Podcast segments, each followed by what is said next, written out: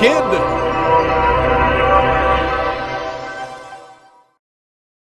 Mike, are you ready? I'm ready. Let's play ball. So you are a baseball researcher.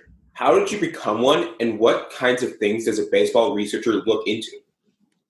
So, my background's in kinesiology. My first day of grade nine, the phys ed teacher at my high school was looking for somebody to be an athletic therapist for the football team. And at four foot 11 at that time, I wasn't going to be playing any football. So I said, that sounds interesting. And I, I got sent to the University of Windsor and learned how to tape ankles and, and wrists and elbows and all those first aid, first responder type activities. And I was pretty confident that I was going to remain in, in athletic therapy for a career.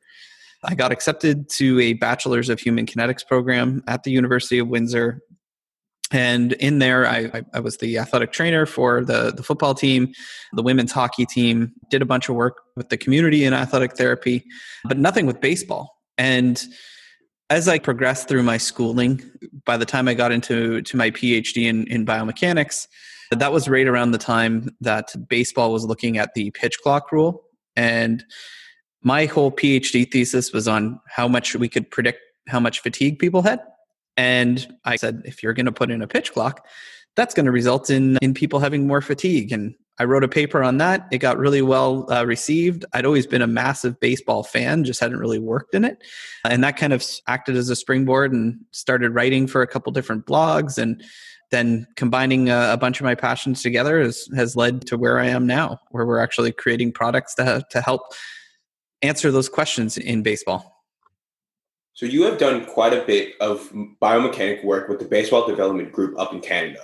Can you tell us what a biomechanics lab setup looks like and what are some of the key findings you find working with players? So, your more traditional biomechanics lab is typically going to have what we refer to as an optical motion capture uh, system.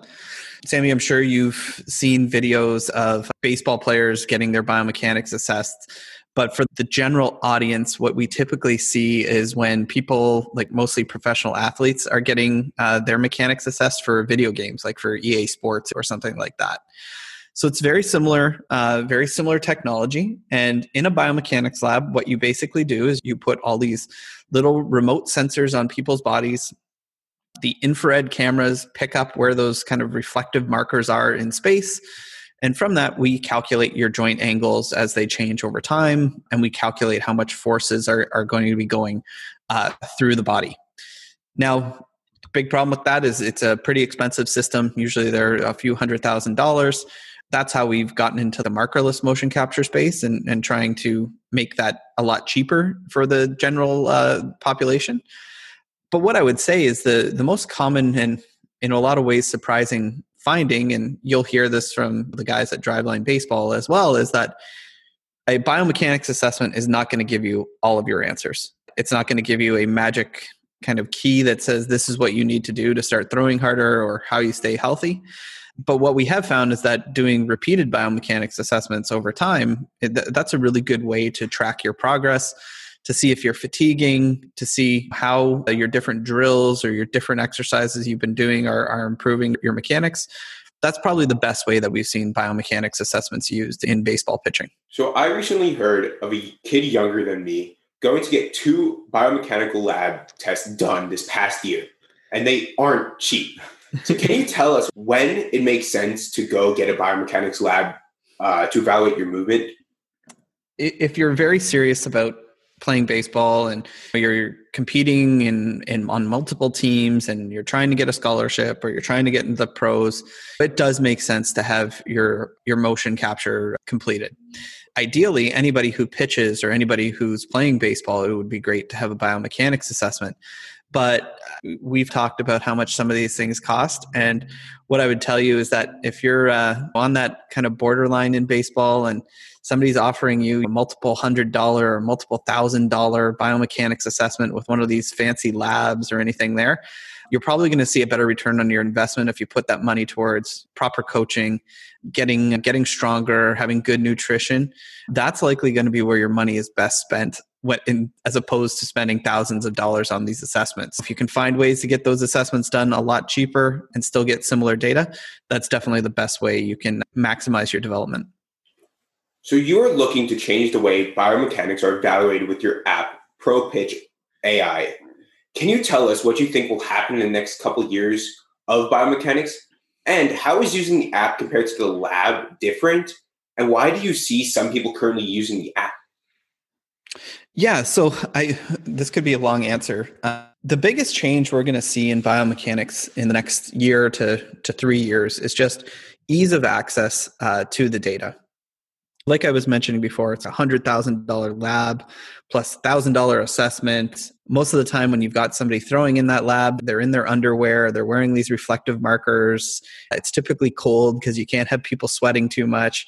It's not really the most reflective um, of the actual in game throwing, despite it being a very accurate biomechanics assessment.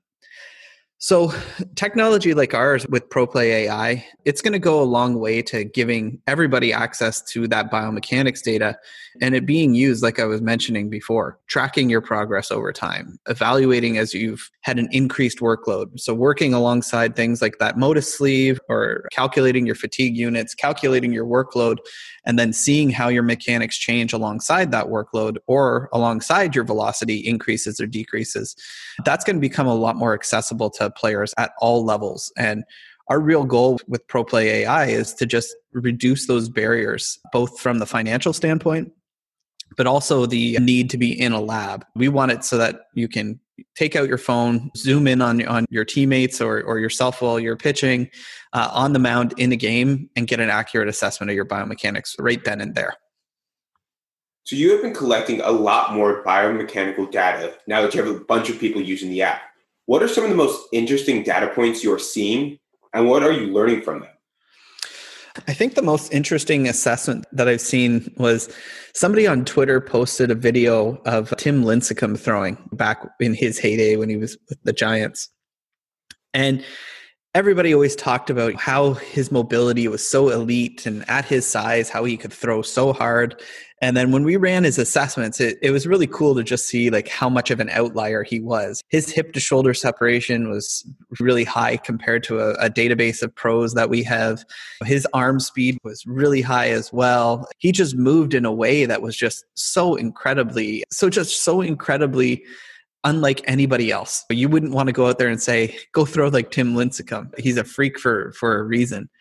Like I was mentioning, I, I, think one of the more surprising things is we've built a database of a lot of throwers that are between, you know, 85 and 100 miles an hour. And there's a lot of similarities between those individuals when you start breaking things down, which just lends uh, a lot more importance to making sure that you're following good gym, uh, good gym etiquette and protocols, and being consistent with your training. Really making sure that you're bringing strength training, your nutrition, your sports psychology, all of those things you're taking care of. And if you take care of those things, a lot of the times the mechanics take care of themselves. So once the app is in the hands of the public, what are some key metrics people should look to improve first? So I think one of the most simplistic things that we often look at is your stride length. Taking a longer stride towards home plate, that's very highly correlated with with an increase in throwing velocity. I do think one of the more important things that you can look at is just your consistency in your in your delivery. You want to see things being relatively the same pitch after pitch or even getting into things like you want to make sure that you're not you're not changing how you throw when you're throwing your fastball versus your curveball because those things can tip off hitters. Uh, a lot of those metrics I think have been really really insightful for a lot of the people that are using Pitch AI. So one of the interesting metrics you were quantifying that I've not seen anywhere else is deception. So can we discuss what that is, what it looks like for some of the best pitchers in the world, and maybe some cues to help pitchers improve it? Yeah. So, what deception is in the Pitch AI app is it's a way for you to see how much time after your front foot hits the ground, the hitter is going to be able to see the ball. So, the idea there is that you want somebody who can hide the ball well and make it very difficult on the hitter to pick up what might be coming out of your hand. Now, there's a few things that go into it. If you have really good deception from our perspective and you throw really hard, not only is the, the hitter going to have less time to see the ball, the ball is also going to be on them a lot faster. So it is a definite kind of play between how well uh, you hide the ball, how hard you throw the ball, and then how similar your various pitches look coming out of the hand. Now, what we found there, and even working with with Nate Pearson uh, from the Toronto Blue Jays, we found that Nate's middle of the road when it comes to maybe some of his deception and he's working hard to to make sure that he hides the ball well and some of the things that he's working on this off season. But when you throw 102 miles an hour and have a 91 mile an hour uh, slider, maybe some of those things don't don't matter as much we do know that there's a lot of professional teams that are really excited about that metric and are really looking hard at, at how they, they validate it and, and how much of a role it plays in you know success at the highest levels of baseball. So on this podcast i like to end with more a general question. So if you can pick three pitchers ever to go and get a biomechanical lab who are you picking Tim Lincecum would have been at the top of the list, and I'm really happy that we were able to get some of his data. Any of those those 1980s guys that didn't look like they were much physically, that would be really exciting to see. I'd say Pedro Martinez would be a, a pitcher I would love to get in a biomechanics lab for his physical size and how hard he threw and how durable he was. That would be super, super exciting to, to look at his mechanics over time. I would also really enjoy looking at a, more in depth analysis of guys like Tom Seaver. He threw in such a unique way. It was just so different than what's taught nowadays, but had such a, a great career. So that would be really exciting too. And then being up here in Canada and, and outside of Toronto, having Roy Halladay, one of the best questions, things I heard about Roy was that anybody who was faster than him wasn't better than him and anybody better than him wasn't faster than him. He was so durable for so long in his career and just such a, a great pitcher. I would love to get a really in-depth look at his mechanics. Yeah those are those are three really good pitchers right there. So where can people find out more about you and your resources? Uh, you can follow me on twitter at, at dr mike and find out more about our pitch ai app at proplayai.com Mike, thank you so much for playing ball.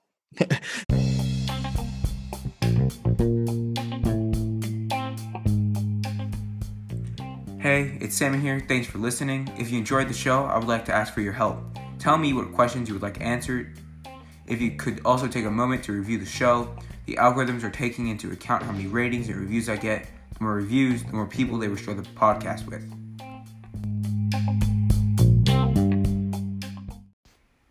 Don't forget to play ball, kid.